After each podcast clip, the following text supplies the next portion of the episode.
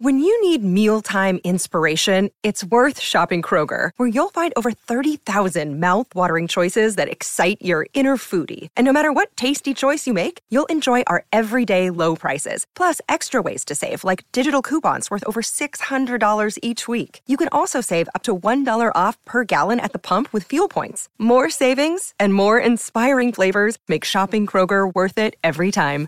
Kroger, fresh for everyone. Fuel restrictions apply.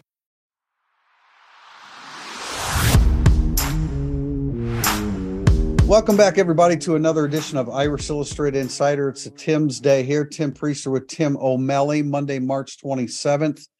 We had an opportunity to see the first five periods of Saturday's practice. I was on the defensive side of the ball. We've we Tim and I have agreed that the offensive side of the ball is more fun to to cover for five periods if you only have five periods because they're throwing a football around. And Tim, they never they never got into any kind of team stuff seven on seven, let alone 11 on 11. So, um, I didn't. I wasn't able to. You're a lot better at it than I am. I wasn't able to pull out a whole lot about the defensive side of the ball, but we we do have comments. I think on individuals and how they look. I had an opportunity to get up close uh, to the defensive line as Al Washington was working with those guys. We'll talk about that, but just some of the things that you saw in practice three of 2023 spring. Yeah, what um I didn't see much of the running backs because they were not hitting. Uh, they started hitting the second we were leaving. That would have been a really good time to watch the running backs when they were doing the first and goal from the 10 yard line drill. I thought that would have been a nice period six to see. Um, but the receiving, uh, there's a question on Irish Illustrated what group looks better from your brief viewing from last year, quarterbacks or receivers? And the receivers look a lot better and deeper um, and more athletic. Got to remember, spring last year, we had a very low opinion of the receivers. It turned out to be correct. Um, Joe Wilkins was part of the group. By the time he came back, he quit the team.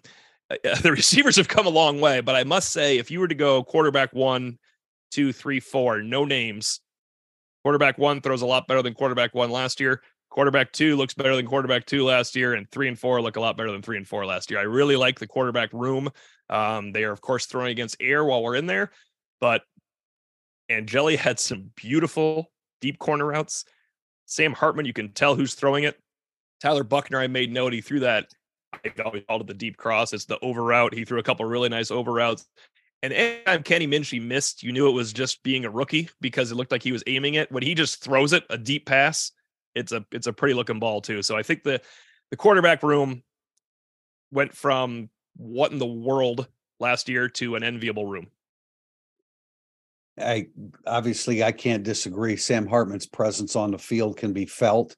I think Tyler Buckner's maturity can be felt yeah. to a large degree too. Um, I appreciate the interaction that you see between those two guys, and that's what we expected of Buckner. Of course, there's going to be disappointment when he knows that a guy with yeah. 110 yeah. touchdown passes and 13,000 yards is coming in to to take over the job or to win the job. But I, I don't think there's any doubt about what you're saying there, Tim. And and you know, Kenny Minchey, Kenny Minchey car- does not carry himself like a freshman. He just no, does, he doesn't. Doesn't. He, doesn't. he does not in an interview room, and he doesn't on the practice field, and and he throws a good ball. So yeah, I would agree with that. I mean, I I don't want to overplay the receivers quite yet. Uh, but again, looking at body language, when I was coaching, body language was huge for me. So I refer to that all the time. And I think that Tobias Merriweather and and Deion Colzie, there's there's just a difference in the way they carry themselves on the football yeah. now. Yeah, I did we talk about this on a podcast last year? We had a body language comparison last spring and last August even of Deion Colzie to Ishaq Williams, who you would never think had the best body language at Notre Dame. And I agree with you. They Colzie, I know, I know we also have the background of Colzie has played some ball and made some plays now, so we see that in our minds. Yeah, but no doubt. Yeah, I, I, had to double take a couple times with Merriweather. I'm like, oh man, that kid does not look like a kid right now. And that's why Caleb Smith said, I did not believe people when they told me Tobias was a freshman. I thought that was the good takeaway from him. Yeah, I, I just, I don't want to overstate it either because last year in August, Chris Tyree looked like a new man when we were watching people do footwork drills. That's not that's not all foot football is. So we don't want to overplay what we see in the five periods, but those two groups certainly look better. Um, I am wondering what I got a good look at Michael Carmody. We had heard last November, December, he might be slimming down to be a another one of those move tight ends. he would have to bulk up to play, right? Oh, don't you agree at this point? Well, he's listed at 280. I, I think he looks like he weighs more than that. And I, and, and I always go back to Brian Kelly commenting a couple years ago that he was stronger than his size or stronger than his age. Right, right. But 280 is not enough. I mean, it's, it's, it's not a guard too. That's yeah. and Zeke's not huge. Zeke on our board, people pointed out Zeke Correll's not a huge center. He's the right side college center, but you'd Yeah. be putting 280 next to 300. Yeah. That's eh, that's eh, different. But I, but again, I think there's an overreaction to the first week of practice because that's what a coaching staff is going to do. Oh, they're oh, going sure. to put the older guy out there and at least give him a week to run up front. You know, I don't know how much ones and twos they're doing. We certainly haven't seen it. I'm sure once we leave that they're doing quite a bit of that. Um, you know, Saturday was the first day they were in pads, so that was the per- first you know day of any real physicality. Uh, but yeah, t- 280 is is a, a bit startling. But again, I, you know, I'm going to be open minded. Could he be 290 by the fall? I mean, I think anything be, beyond that could get a little bit sloppy, especially if he's been working on Right. on trimming down and playing tackle or move tight end as you suggested. 280 stands out. I mean, there's no doubt about it. So it'll be interesting to see what they do next. Billy Schrauth would be the would would he's over 300 pounds and he would be the guy that would quote beat out Carmody for that spot, or so it appears at this point. But I don't want to overreact. Right. And you Third, know, you know, second, third practice of spring. the info you got too, or we received about Coogan moving to guard. I think he's still probably moving to guard. You know what you need is in the spring, you need to rotate your centers one, two, three to have a quality lineup going. And the only way to do that is if you have three centers. And Ashton Craig, I bet they develop Craig into center number two by end of August camp, whereas Pat Coogan probably has to hold it down a little bit here. And he gets more reps if he's playing there too. They can they can Yeah. take a look at Coogan, Spindler, Schrauth, everybody because Coogan's playing center. Yeah, I think. I mean, just the reality is that I think Coogan's a more realistic number two right guard than Spindler is until we see Yes, I- otherwise. I agree. Right. I agree. Until we see otherwise. Um, kicking was not good. Was not really good. We couldn't, we could not tell. It was difficult from my angle. Anytime you're on the sideline and they don't have a student manager underneath the goalpost signaling good or not good, it's very difficult. Yeah, we were on the ground this time. Point we're we're on the ground, uh, not in the balcony this time because all the recruits were up top. I'm not sure. Would balcony maybe balcony would help a little bit more for that angle? I'm always complaining about the where when when we're in the balcony, I'm saying I can't see all the way across the field, and when we're on the field, I'm saying I can't see through the body. So I don't know where I don't know. They're going to have to. I'm going to have to have one of those. You know, uh, NBC has a guy on the sideline driving back and forth on that little. That, that little automobile with the Maybe they'll uh, let you shadow. They could let you shadow Freeman for a couple practices. yeah, I don't know. But anyway, I'm having a- I'm having a tough time getting the right angle. But we can it's hard it's hard to see kicks when you're on the sideline. And it, it would appear to us that the two kickers, and it wasn't, I don't know if you got the memo on this. I changed did. this in our stories about Brian Dowd was the second kicker, not uh Chris Salerno, the brother of Matt. And of course, Zach Yoakum. But I, you know, I don't know that any of us expect Zach Yoakum to win the kicking job. He's a, he did a hell of a job as a kickoff man. Spencer Shrader will arrive this summer. Yeah. And he's expected to be to be the kicker. So, but uh, you know, that wasn't that wasn't really good. We didn't see any return stuff on Saturday. I could get into more of what I saw, but I think I'm going to walk over some of the questions in terms of you know, heights and weights and size. And I did, get up close, as I mentioned, to the defensive line and got some impressions um, as I was standing there while Al Washington was coaching them up. Um, Tim, what else from Saturday before we go to, to segment two? Um, you know, it's the the full practice is going to help you a lot on on Saturday because you'll get to see some hitting and probably offensive lineman settling in a little bit. What that that'll be practice number seven by then, seven, eight. They don't practice quite as much. It's probably seven. They don't practice quite as much in the spring. Uh, that'll be six on Saturday. six. Yeah, Yeah. you would you would think that'd be some pretty pretty heavy hitting. Um, probably let you know where some of the reserve linemen stand by then. We could speak more intelligently about Schrauth versus Coogan versus uh versus Correll. Yeah, the, my takeaway was I, I keep trying to. I want to make sure I watch as much as possible Lorenzo Styles, so we don't just talk ourselves into bounce back here, Lorenzo Styles. Because oh, Well, yeah. What not? did you, what did you see Saturday? Because I I liked again talking body language. I Yeah. liked his body language in, on day one. I did too. I watched them in the in the. It's basically it's it's in the practice report, but you catch a pass going. It's basically you're catching a pass in the flat, but your back is to the defense and you're going horizontally. You got to get vertically and make a cut. He really did have the nicest cut. I mean, it was a really nice jump cut where you if if you didn't know all the players, and you're just like, who's that? I thought Lorenzo Styles had the best. I mean, yeah, Lorenzo Styles had the best cut. It was I hadn't seen that jump cut in space from all year last year. One of the uh, I wrote about this in the in the pr- defensive practice report Saturday, and they work on this a lot. And I think I think under I think under Marcus Freeman, it's something they work on more than they did with Brian Kelly, and that's the three on three matchup Yeah. between bu- the three bunched receivers against an outside linebacker, a safety, and a cornerback generally. And I think it's really important that you work on those kind of things because you have to be, you better be absolutely assignment correct against a bunch formation, which we're seeing more of by by season. You have to know what your role is. You have to know what, you know, what's the trigger to make you switch with your defensive teammate next to you and it's something that they start practice with a lot. I think it's important. It's an important part of the game now for offense and defense. It's it's a good it's a good drill for the the three receivers too, dealing with what the the three defensive players are throwing at them. That would have been the best drill of the season that we get to watch if it wasn't walk on receivers versus varsity players. Yeah, that there was, some of that. But yeah, I did. I uh yeah, I like that as well. And Morrison, as you saw last year, defended it well. Um Cam Hart better last year than the year before. I remember Cam Hart had some weird misses in space this year before, but they're I mean, JD Bertrand's really good against that play. Jack Kiser's great against that play. Um, it's you're right, it's something that we definitely see it more under Marcus Freeman, and it's a it's a good way to start practice because it's a it's a highly competitive, it's full speed hitting. I mean, they are coming in. Someone drilled Bertrand. I forget which one of his teammates. That was Ramon Henderson. Really Yeah. got Bertrand, and I was field level. I'm like, man, he took a shot from Henderson, a- a miss hit that, that got him. So it's a good way to.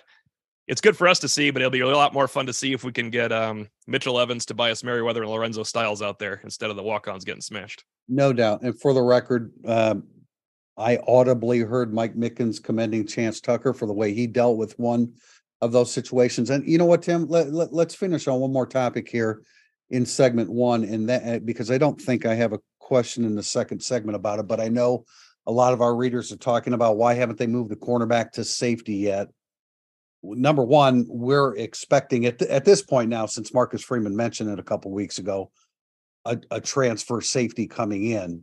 But what are your thoughts on moving a cornerback to safety and who might that be? So there's three options, and I don't. Peep, I have never thought of Chance Tucker as an option, so I still don't. I think Chance Tucker is a cornerback in a cornerback's body, and he could be a good reserve cornerback. Um, I think Ryan Barnes. I don't know if moving Ryan Barnes to safety allows you to play Barnes on game days.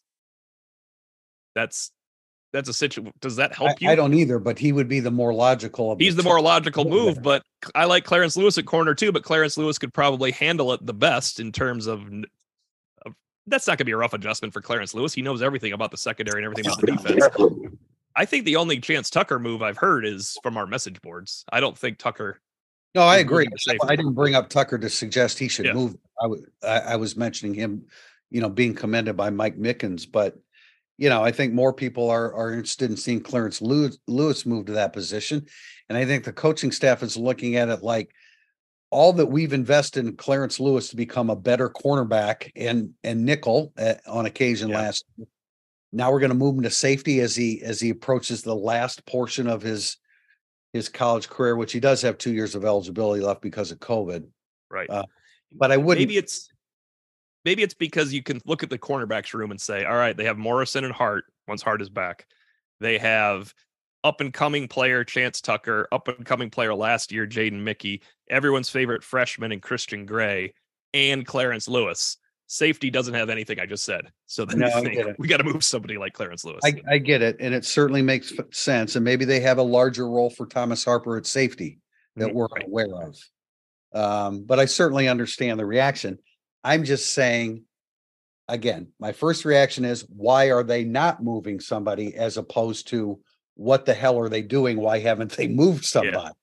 So I think that's key. yeah. I don't know if Bar I don't know if Barnes can transition safety right now because I don't think Yeah, he I has don't know. I, he dabbled there, uh, you know, and maybe they just don't, they just don't like him there. But when do we, when do we get a chance to talk to Chris O'Leary? We get the chance to talk to O'Leary, Not this week, but next. Uh, April fourth.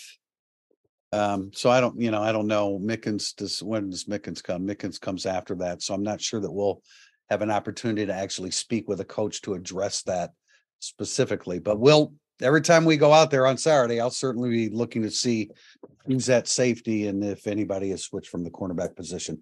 Coming up, segment two, burning up the boards. Segment two, burning up the boards. Our first question comes from Irish from A2. Even though he's the tight ends coach, do you think this will be a relatively unproductive year for Notre Dame's tight ends in Gerad Parker's offense? You know, unproductive in terms of will the tight ends match the number of catches that the previous tight end had? I mean, it's, it's you can probably combine them all and they're not going to. Right. may, may not even come close. I wouldn't, I wouldn't label it as unproductive.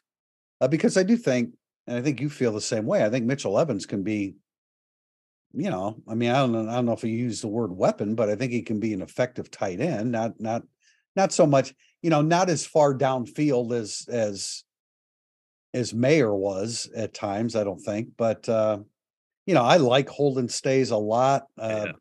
that was the first opportunity I've had to speak with him, and I like him even more. Very mature kid, uh, very confident kid, good size.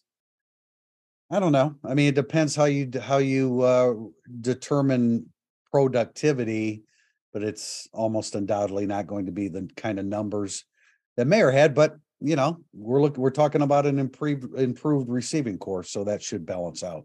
I think it's a massive drop off in numbers, but they will have a productive year at tight end. And people, I think Notre Dame's tight end room is going to be good again. I like Evans. I think I like Evans more than most people do. I like Staes more than I did when I showed up a week ago because I got to look at him. Last year he looked like a wide receiver because he might have been built like a wide Yeah. receiver. Let's let's be honest. Why he was running down the field so fast. Now he runs like that, bigger.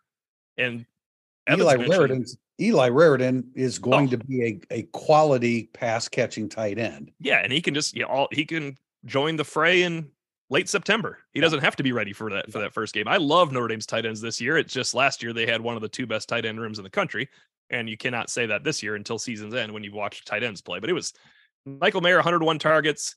That was Tyler Eifert in 2012 had 98 targets, and those things both happened because the wide receivers weren't good enough. Right.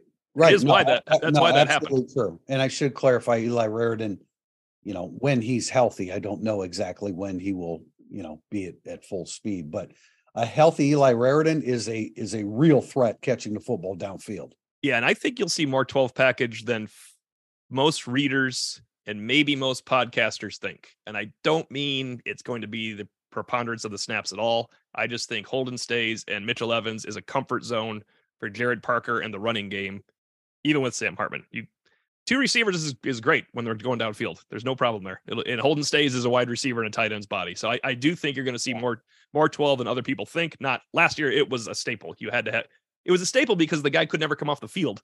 Plus, when you sub somebody in, 25% of the time it became a tight end. Yes. Yeah. And and again, we don't and we don't know how much you know, we don't know exactly how Gerad Parker's going to use tight ends. I know he's a tight ends coach, so you would think that he wants to get more tight ends on the field, but I don't know that that's I don't know. No, I don't know, but in true. my in my Mitchell Evans story, which will be out probably this morning or later on, Mitchell Evans talks about how Gerad Parker is using the tight end and even offers what routes he likes to use. So that's it was kind Yeah. of it was a good conversation to have. Yeah, I don't know if you caught this, and it was in my story on Parker yesterday about him talking about because I asked him, you know, what adjustment Hartman has to make to Notre Dame and his offense. And he and the first thing he said was taking snaps under center, which was not Right. something I expected him to say. But again, he was talking about being true to Notre Dame's strengths and the kind of, you know, offensive defensive line team that that Marcus Freeman wants. And that sometimes they're going to get under center center a little bit more uh which should assist maybe the short yardage stuff and and some of the things that they want to do running the football. I thought that was interesting. It was the last thing that I expected him to say that Yeah. that Hartman had to adjust to, but I, you know, obviously Hartman hasn't been under center a whole lot in recent years at Wake Forest, and in today's game, most quarterbacks aren't. So, well, now now you have something to get people really mad at in late March. Notre Dame being under center the entire time with three tight ends and no wide receivers. There we go. That's on irishillustrated.com, everybody. So, next question from Ben Dorsch.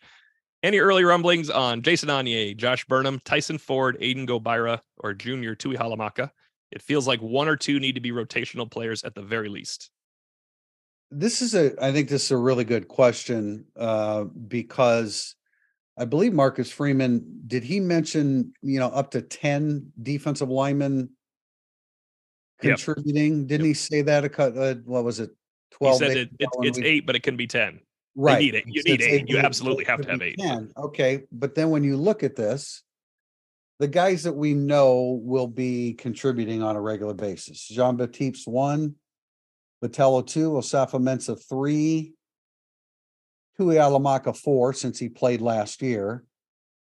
Uh, Cross would be five, Rubio would be six. Mills. Kiana Ina would well, Mill, Riley Rylie Mills. Oh, I'm sorry, Rylie Mills. You know, yeah, I had him on two different lists here. That's seven. seven. And then at you know, Kiana Ina maybe eight, but we're not positive about that. So if you're talking about eight to ten, I think it's a really good question. And I, I don't have the answer because I don't have any rumblings per se, but I did spend some time around the defensive line the other day, and it did strike me that Jason Onye is a big dude, man. Yeah. I mean, I don't, you know, he wasn't really highly rated coming out of high school, and I don't I don't know, you know, exactly where he is in the grand scheme of things for them, but he is now he's six four and a half, 292. So that's a that's a good size interior defensive lineman. Tyson Ford. Uh why am I not finding him? What number is he, Tim? He is he gained 17 pounds basically up to 292. 17. Yeah. Although I think he was bigger than what they listed him. I think he was bigger than what they listed him as last year. He gained 17 from the from the roster. Okay. Well, that could yeah. be. So I mean, those are two guys that when you're uh, like when you're up close and watching them practice, those are some big dudes. They got some, they have some length and they're pushing 300 pounds. Gobaira's bigger.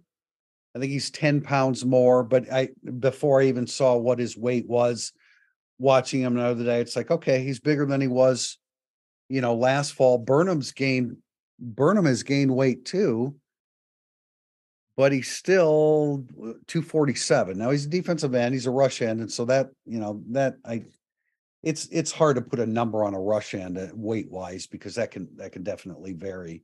But it's a good question. I don't know. I haven't heard any rumblings yet. I haven't had really an opportunity to talk specific D line stuff, but the question's a good one because yeah, they need to develop one or two more um, and I think it would more likely be Burnham, Ford, Onye as opposed to Go- Gobaira at this yep. point. Tuihalamaka, I would include. He played last year, so you would think that he would he'd be in the mix again this year.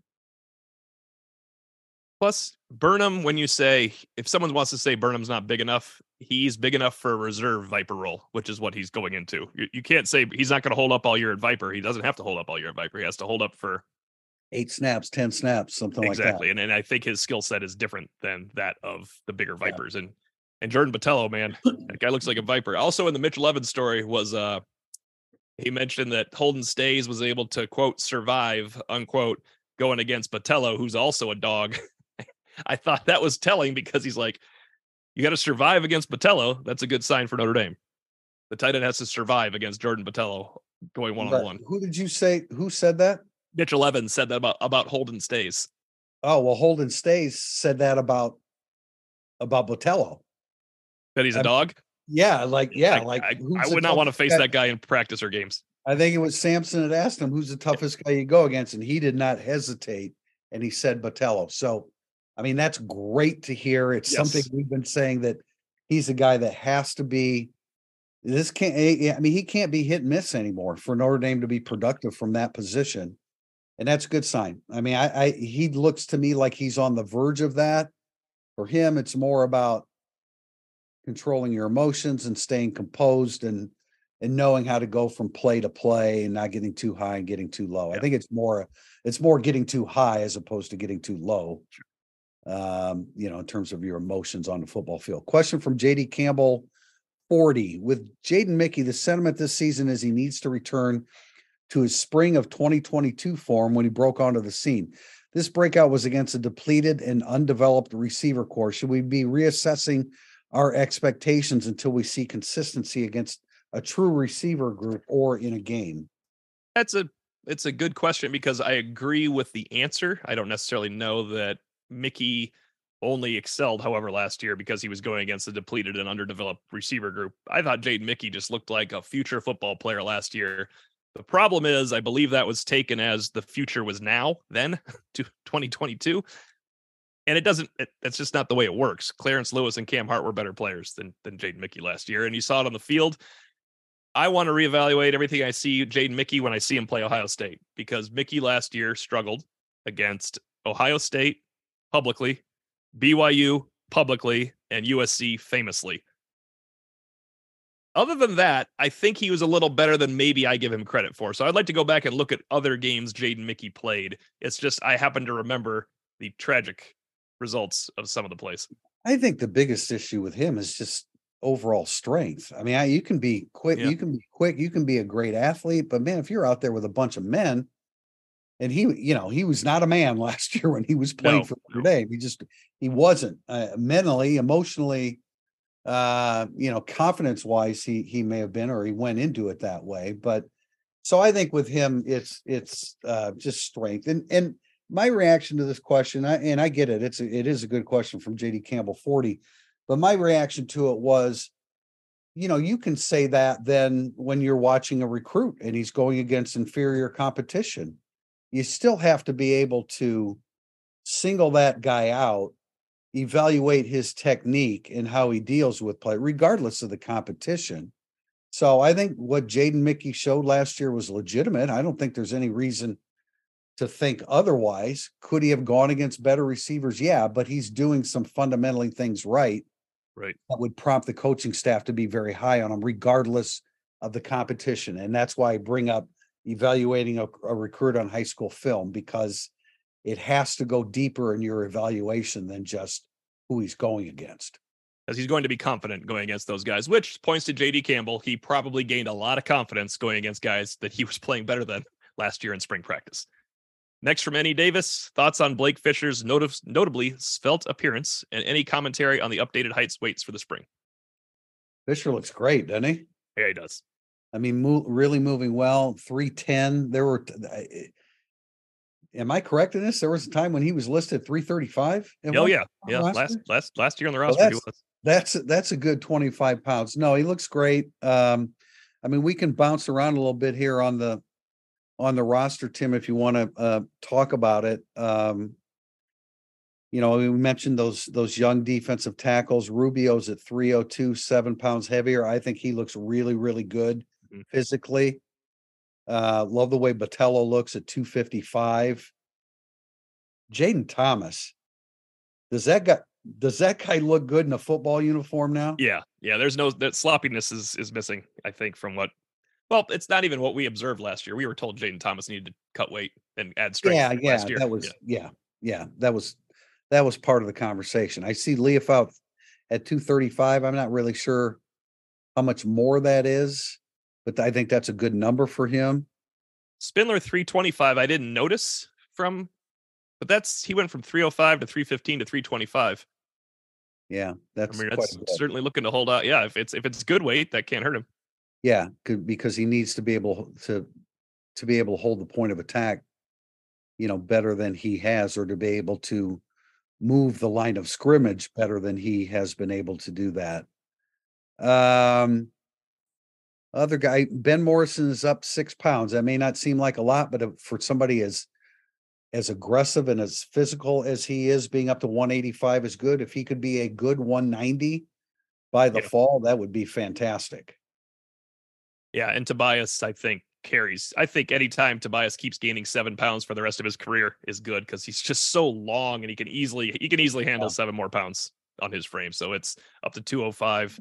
I said it, it just looked like a man out there, and I going to be fun to watch him the rest of this spring. Um, the rest of the guy, like Chance Tucker, needed the weight. It's good that Chance Tucker put that on for a, for a larger role. Um, and then Jordan Botelho, I think it's good. 255 is probably where you want your every almost every down Viper. Yeah, I thought he looked really good physically the other day, standing behind the defensive line. Rico Flores at 198. I don't I don't think that surprises any of us. Uh, no, I like the way Rico Flores looks. His in that lower body's his lower body strength is is pretty special for a, a high school senior. I pulled Tom aside, Tom Lloyd, in practice, and I was like, "Look, man, I got to tell you something. What Rico Flores looks like to me, and I don't mean when he's catching passes or running down the field and running post routes. Right. He just reminds me of his gait, his hair, and his build of Larry Fitzgerald. And of course, Jeremy starts laughing. I was like, I just mean look at him. And Lloyd looks no, over and he's like, Lloyd's like, you know what? That's really right. it really, Kevin Sinclair, I think that's really fair. I, I, I hadn't said a word to Kevin. Kevin sends me a text. He's going to be as good as Larry Fitzgerald. No, no, no, no. I just think he looks like him. And right. Kevin sent me a text the same day. He's like, just yesterday, I told somebody he looks like Larry Fitzgerald to me. So there you go.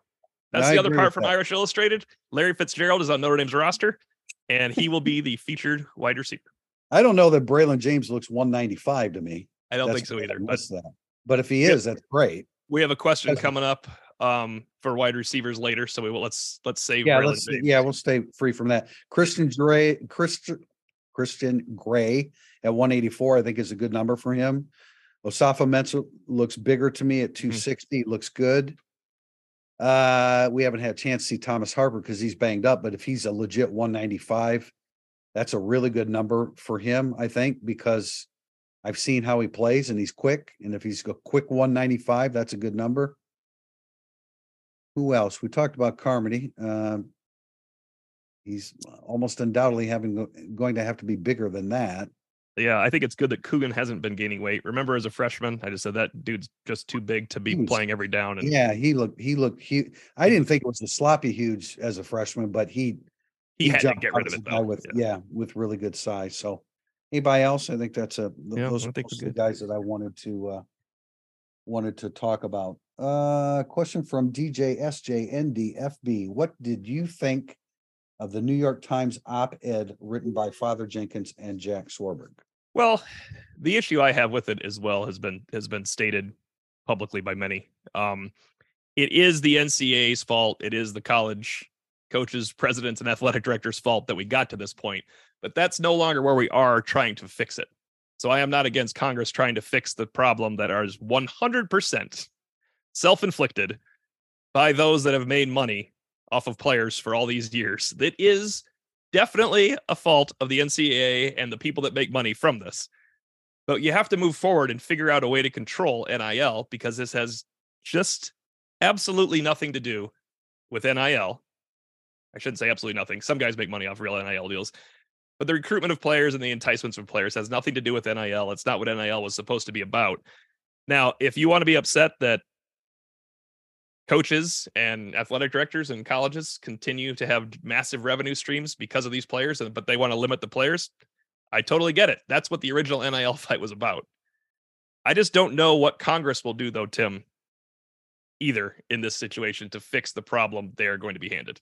If they're going, if they're handed, I don't know, but the, but they're the ones that wield the most power. So I understand why Notre Dame. I mean, clearly Jack Swarbrick has said this for a while that he, you know, he believes that the he does Eh, to be to be clear, nobody wants to say, Congress, please help us, but they've reached a point where they feel that it's necessary to do that. I found it interesting that the letter urged the NFL and the NBA, well, the NFL to create a minor league system and for the NBA to you know, essentially eliminate the one and done situation that colleges find themselves in. Yeah, it, it's um hard for the NFL and NBA to care about these well, things. I, I I get that, but but the but college is the one that is supplying them with. It is. I, I feel like it still supplies the talent though. Like if the NFL doesn't care what Sam Hartman's NIL deal is to come to Notre Dame or if it was to go to Alabama, they get to see Sam Hartman play, and they will draft him from that. Like I, I just think it's outside their their their their problems. Uh, the NBA certainly doesn't care what the what 20 college basketball players from the NCAA will ever make because of because of Europe and the glut of talent there is everywhere. How many college basketball players make the NBA every year? Boy, I don't think they care where that money comes from. I don't care if they no, transfer they four times. You know, it's just it's a. I'm not saying I know the fix. I just don't think the NBA and the and the NFL are the fix. No, I, I, I agree. I guess I would like to, I would like to think that they could work together a little bit better. But to your original point, I mean, the, the NCAA abdicated their authority. I mean, they, they, they created this and it, we've talked about it before that had you just been a little bit forward thinking and given, you know, we talk about Notre Dame and 25,000 per scholarship football player. If you'd done that across the board in college football 10 years ago, Oh yeah, it's that you'd have NIL now, an actual one. You you probably would. And I, you know, I get where Notre Dame, I get where Father Swar- uh where Jack Swarbrick and Father Jenkins are are coming from on this. And you know, when they say 99% of their student athletes that stay to get their degree or stay for four years get their degree, I mean, they do. That's what you know Notre Dame does. But the problem is the genie is out of the bottle here Yeah, the- with NIL, and it is pay for play. And you know the whole idea of, pro- of profiting from your celebrity is so far beyond that now that And the whole, it's not, yeah, it's not profit from- from your celebrity. It's your presence. It's your promise. It's your, and, and look, you could say, well, anybody could be paid for their promise. Well, anybody that's getting paid for their promise should then be removed from their job for not showing out on that promise. And people get really mad. No, listen to me. If people can, other teams can do this. Let's say Notre Dame paid for uh, Dante Moore, paid him $1 million to come to Notre Dame. And then Dante Moore stunk. What happens when Notre Dame tries to cut Dante Moore? How does that look for Marcus Freeman and anybody else when Notre Dame would never remove a scholarship? Well, we were paying the guy a million dollars and he's not any good. So I tried to use an extreme example here because Dante Moore probably would not get cut after one year. But let's just say he stinks straight out, flat out, like this guy can't play. We can't keep paying him. That's a huge situation that's been created too. You're not paid for it's pay for play, not pay for promise. I said this three years ago. If you want to get paid, you have to be allowed to be get, get cut. And Notre Dame doesn't want to cut people from their scholarships. Good for them. I have less of a problem cutting someone from their scholarship, not their scholarship, from their payment, from their NIL payment. I don't think you should get paid if you're not any good. But that has nothing to do with this, of course. But Notre Dame, Swarbrick, and Jenkins cannot feel that way. They are educators. They make a lot of money. Uh, Swarbrick and Notre Dame makes a lot of money off of this, but they also have to protect the interests of the university. And I talked to someone at Notre Dame during the pro day. If you don't think Notre Dame wants to operate differently around NIL and getting people into school that are transfers, you're just going to be very, very disappointed for a long time. and I I've said this uh, before as well. I mean, Marcus Freeman's uncomfortable with it too. He is learning how to deal with NIL because he's a head coach. I know we laughed about would you rather would you rather have the Yeah. talent and then deal with the problems with that? Of course, but the re- there's a reality in coaching, and that is what happens behind closed doors has a huge impact on the t- the togetherness and the the unity of your entire football program. The moving parts within a football program are it's it's unbelievable. I mean, it, it's numbers that the sports that that you and I basically generally play, Tim, were were considerably less than that, and so that's an issue. Um, not just for Notre Dame, the university, but for Notre Dame, the football department as well. So I understand where where Father Jenkins and Jack Swarbrick are coming from here. I you knew as soon It- as it was published that that that there would be people that would jump on it, and that's that's perfectly fine. But I think the essence of what they're saying is that we're we are going to lose college football as we know it. And I think that We that- we definitely will lose college football. No, and I think enough people don't care about that. As long as college football on TV is a good product for them to watch, that is not what a long time Notre Dame fan probably fell in love with Notre Dame for. Um, maybe we have to get used to that if you're going to continue to watch college football. I did not watch much football last year, I must say, and think to myself, well, they wouldn't have him if it wasn't for NIL. I just watched the football games and they unfolded. Sure. I did occasionally watch Alabama. Now, look, Alabama didn't make the turn the, the playoffs, so that's great. But I did watch Alabama and think, why the hell are they allowed to have Jahmyr Gibbs? That's an issue too. That's a weird free agency thing, but that is definitely the new normal because that has nothing to do with regulation of NIL. I mean, Jahmyr Gibbs, if Jahmyr Gibbs could make money transferring somewhere and it's going to be it's going to be regulated, let's say by Congress, he's going to choose Alabama because they're better. Right. Yeah. So it's still going to be the haves and the have-nots, and we have a long way to go And I, I understand the people that think this is your creation, not specifically Notre Dame and Father and Father Jenkins, Jack Swarbrick's creation, but it is certainly college football's creation that we are in this spot. Question from Fighting Irish Lover Seven. Rank the new wide receivers based on immediate impact to the team and then based on career impact. I'm a little hesitant hesitant to talk about career impact based upon Yeah. two abbreviated uh uh observations. And I'm- go ahead, Tim, and include Caleb Smith in this group too. I Right. And I'm glad this question was asked because career impact on the team for both Tim Prister and I, after watching 10 periods, five of which both of us watched wide receivers completely, should be almost no different than the career impact we wrote down on signing day because not much has changed yet. We've only heard good feedback about the players. My number one in this group for career was Jaden Greathouse. He was fourth on my total list. My number two was Rico Flores, and we had a long conversation about it. He was eighth. And my number three was Braylon James, and he was nine. I get all arguments to the Braylon James can become a better player with a higher ceiling than great, excuse me, than Flores. Sometimes that low floor or the high floor in college football, and you don't become a first round draft pick, still makes you a damn good college football wide receiver. So I really don't want to go away from Flores because I just like him as a player. I get the Braylon James has a better chance of being a second round draft pick than Rico Yeah, Flores. I when you understand said that. that, what what the statement you just made, I immediately thought of Rhema McKnight. I don't think any of us thought Rhema McKnight was going to be a good pro, but he was a hell of a college Right, right. college wide receiver eventually. By the time he played you know, his last years with Notre Dame, where would you put Caleb Smith? I I haven't really seen an explosive Caleb Smith yet. I don't know how much. No, neither have I. Um, I think Caleb Smith and Sam Hartman will have a good connection this year.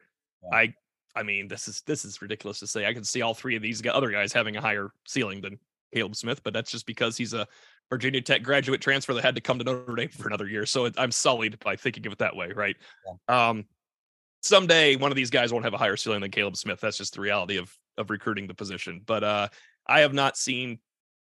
Again, I've watched five periods and three included wide receivers because I watched defense the other day. I haven't seen the explosive Caleb Smith either, but I also haven't seen explosive Jaden Greathouse jump up and make an amazing catch on anyone because we haven't seen them go one on one. No, I did see him make an amazing in a drill in which you know they run at Stuckey and Stuckey throws him a Yeah. bad ball or high ball. I saw Greathouse make an amazing leap and grab. And that's good too. You know, it's you know that yeah. But well, you know, I was I was hesitant to rank Flores too high because of his catch radius. Yeah. Um I keep forgetting the name of the receiver. It's been a while ago, probably, I don't know, eight to ten years ago, a whiteout that From I Notre Dame. him- Yeah, I'll, I'll, I'll think of it. A, a, a, a whiteout that I liked him coming out of high school, but didn't have big catch radius. So I was a little bit cautious with Flores, but now we've seen him in person and physically the lower body strength is in, looks to be incredible. Um, I, Braylon James, frankly, has looked a little bit better than I thought. I mean, we've seen some of the clips, some of the good, the the really nice catches that he's Right. made downfield and over the shoulder grab. I know everybody was gushing about a Hartman deep ball to him, which is what you know Hartman should be able to throw.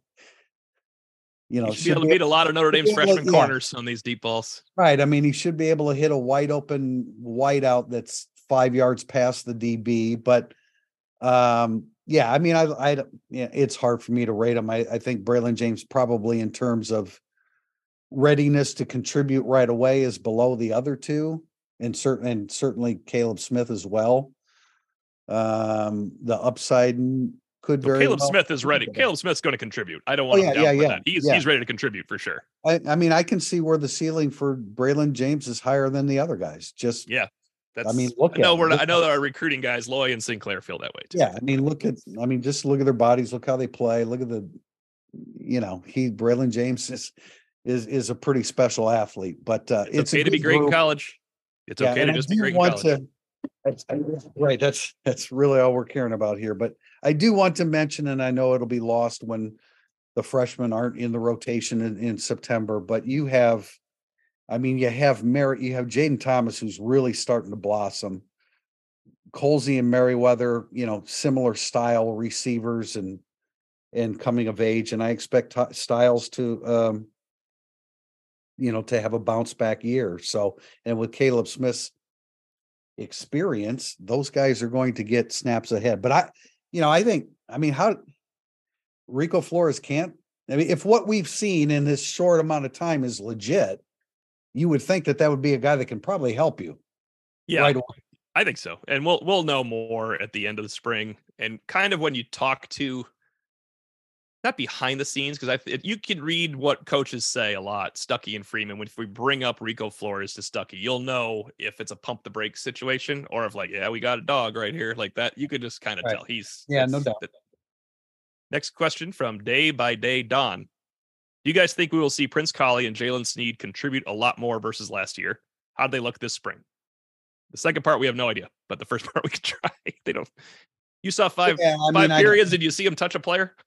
Yeah, I mean, I don't, I don't really, you know, they're of comparable weights as they were. Uh, you know, we everybody was impressed with, you know, the just the general athleticism of Prince Kollie and Jaylen Sneed. Uh, do I think they'll contribute a lot more? I think they will contribute more. Yep.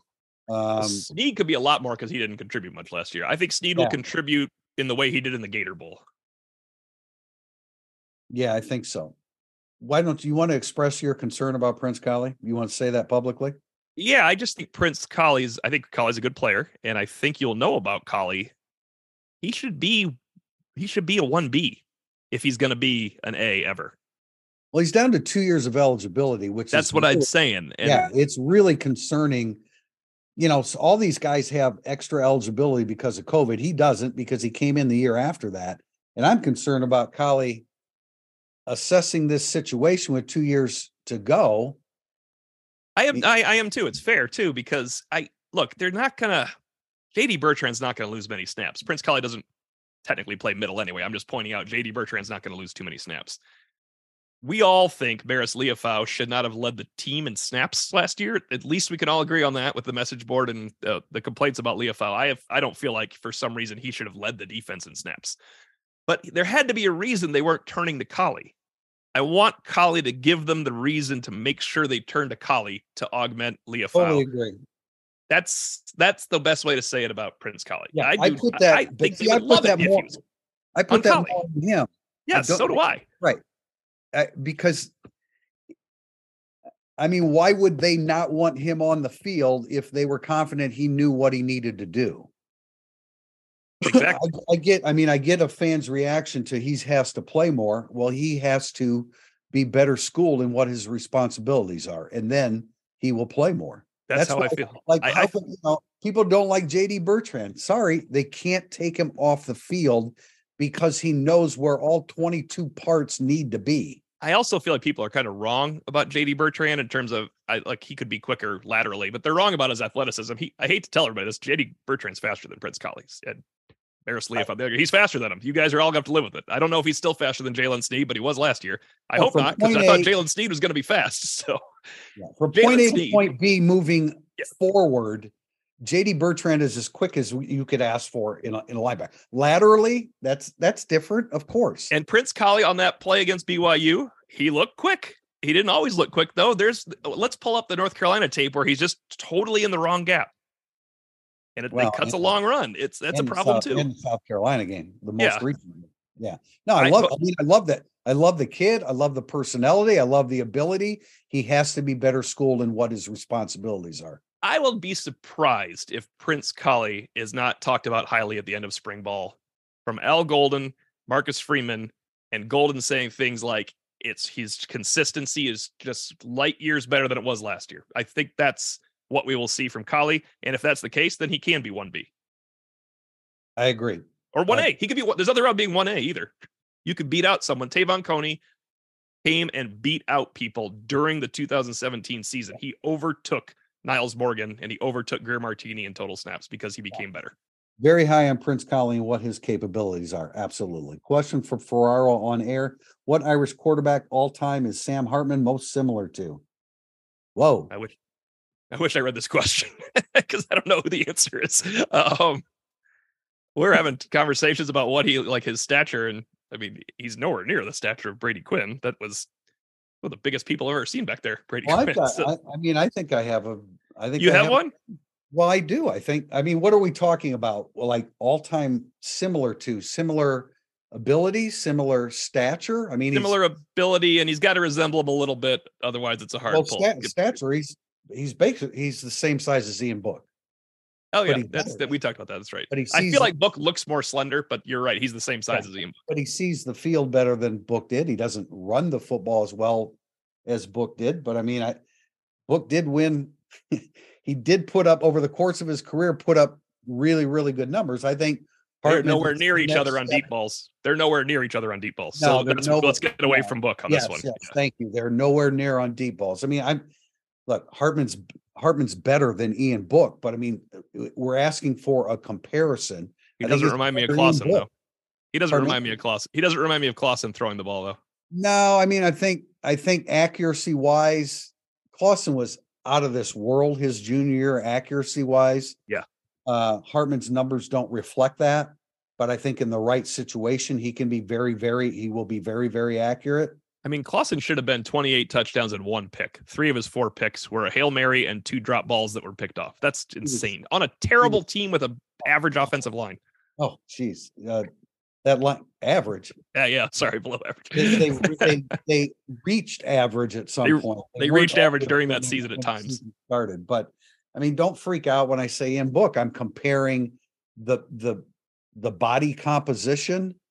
Um, I, you know, I mean, I he's a better passer. He's just a better passer than Ian Book. He is, of course he is. He's, yeah, of course he is. I'm not saying that Book is as good as Hartman, but we're asking for a comparison to a Notre Dame quarterback all time. I mean, how about uh deep ball? He throws a better deep ball, but the best deep ball recently was Kizer. Hartman throws a prettier ball than Kizer. I mean, Hartman's also a fifth year senior, and Kizer's best year was his redshirt freshman year. So this is a difficult comparison. He better be better than that. Mean, Yeah. Kizer's a great runner. Kizer's all time underrated runner that year as a redshirt freshman. He was a weapon. Yeah, he This really is a was. tough one. Who's the trying to think of? I mean, he throws a prettier The ball than should be that there is nobody just. there might not be. He throws a better ball than Brady Quinn too. I, uh, Brady Quinn's strong in the stature and the pocket and everything, and he's a gutsy. But I, I think uh, and There not gutsy in a moxie way. Gutsy, actually gutsy on the field. How about Jarious Jackson? No, not really. No, But Herman's a better. I mean, again, I, I, I, first of all, I'm thinking uh, body composition and makeup. Because we- there was talk over the weekend about Brady Quinn. Well, he's not as big as Brady Quinn. no, not even close. Brady Quinn's a giant. Well. I don't know the answer. There may not be one because you can't, you can't. I you know what I think this will this will be taken well across the internet. If I say Sam Hartman at Notre Dame reminds me of Joe Montana in his prime with the 49ers, so everybody can just be happy now. That's what he looks like, guys. Well, and there's probably somebody that we're not thinking of, and I, and I'm sure our, our listeners will say, "Hey, what about him?" And then we'll come back and say, "Ah, didn't think about him." You're right.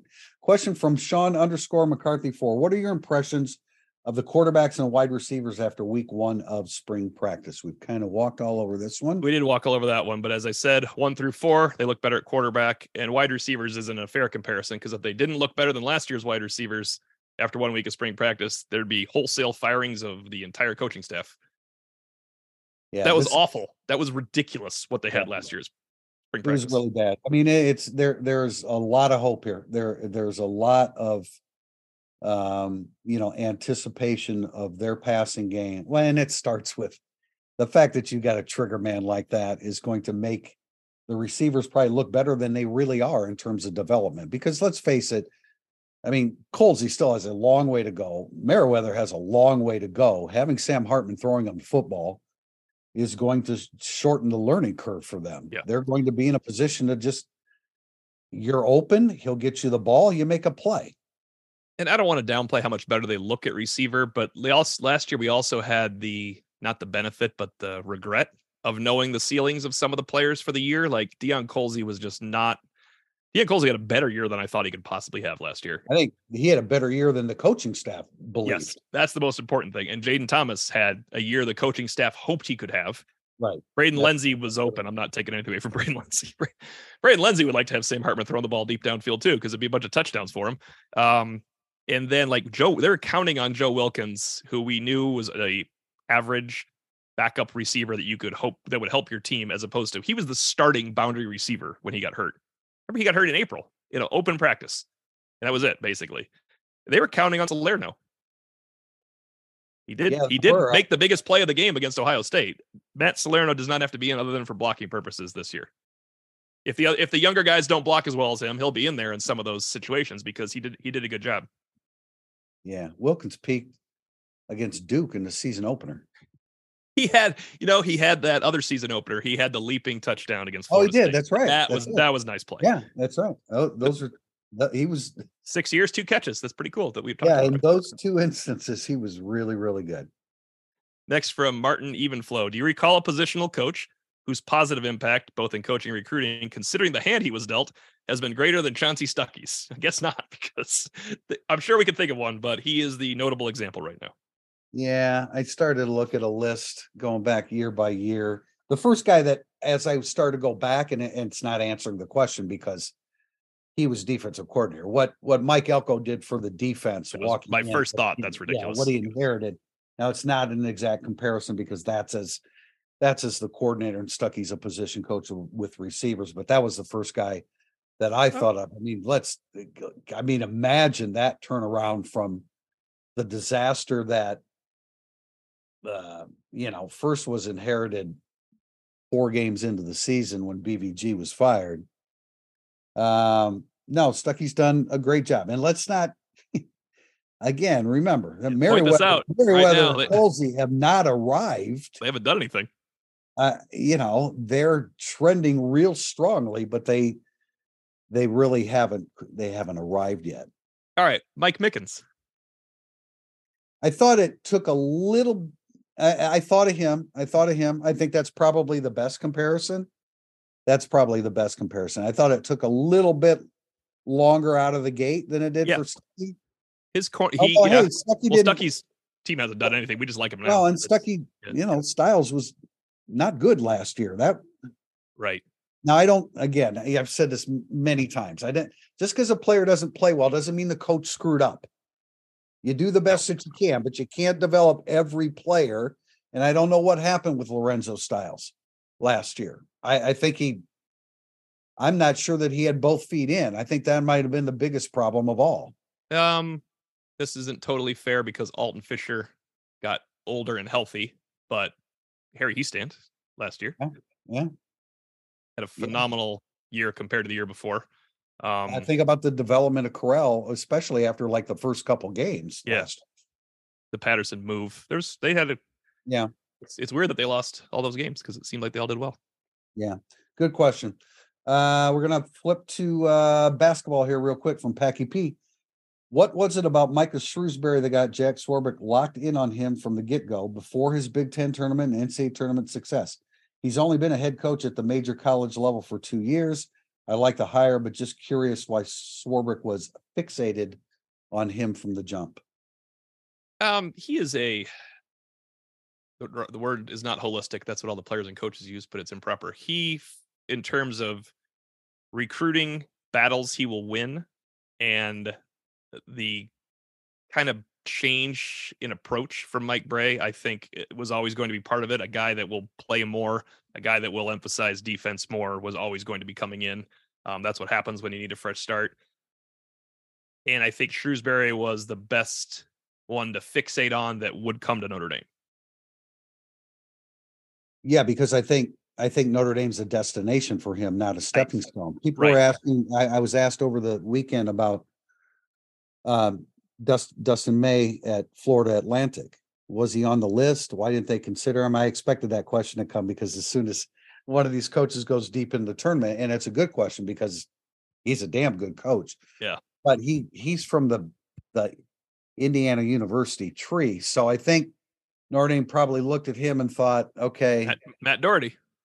Right. When Matt, when, when Mike Woodson, I don't know if Mike Woodson's in it for the long haul. He may be, I, you know, I don't know, but I think they probably look at, looked at May as a guy like, well, as soon as, as soon as IU comes calling, he's going to be gone. I don't know, other than the NBA, I don't, there's not, I mean, I don't know that Shrewsberry is going to jump to another college. I think he would, would he have taken in a, in another time and place, would he have taken the Indiana job? or the Purdue job, yeah, I think he would have done that too. But I think Notre Dame's a destination for him. Uh, and a perfect example of that is a seven-year contract that he signed. you can't you can't protect against someone's NBA wishes. That's just going to be if you have a coach good enough to be coveted by the NBA, you've done your job by hiring him at Notre Dame because that's awesome. Uh, and I want to make sure I point this out. I am not comparing May's coaching acumen to Matt Doherty, but Matt Doherty always was looking to go to North Carolina if the opportunity. Well, and the other I'm thing, definitely not making that comparison for anyone that No, heard me say. Matt Doherty, no, because he was a, he was a crazy man that was driving the players. And not in the final and not in the final four before he came.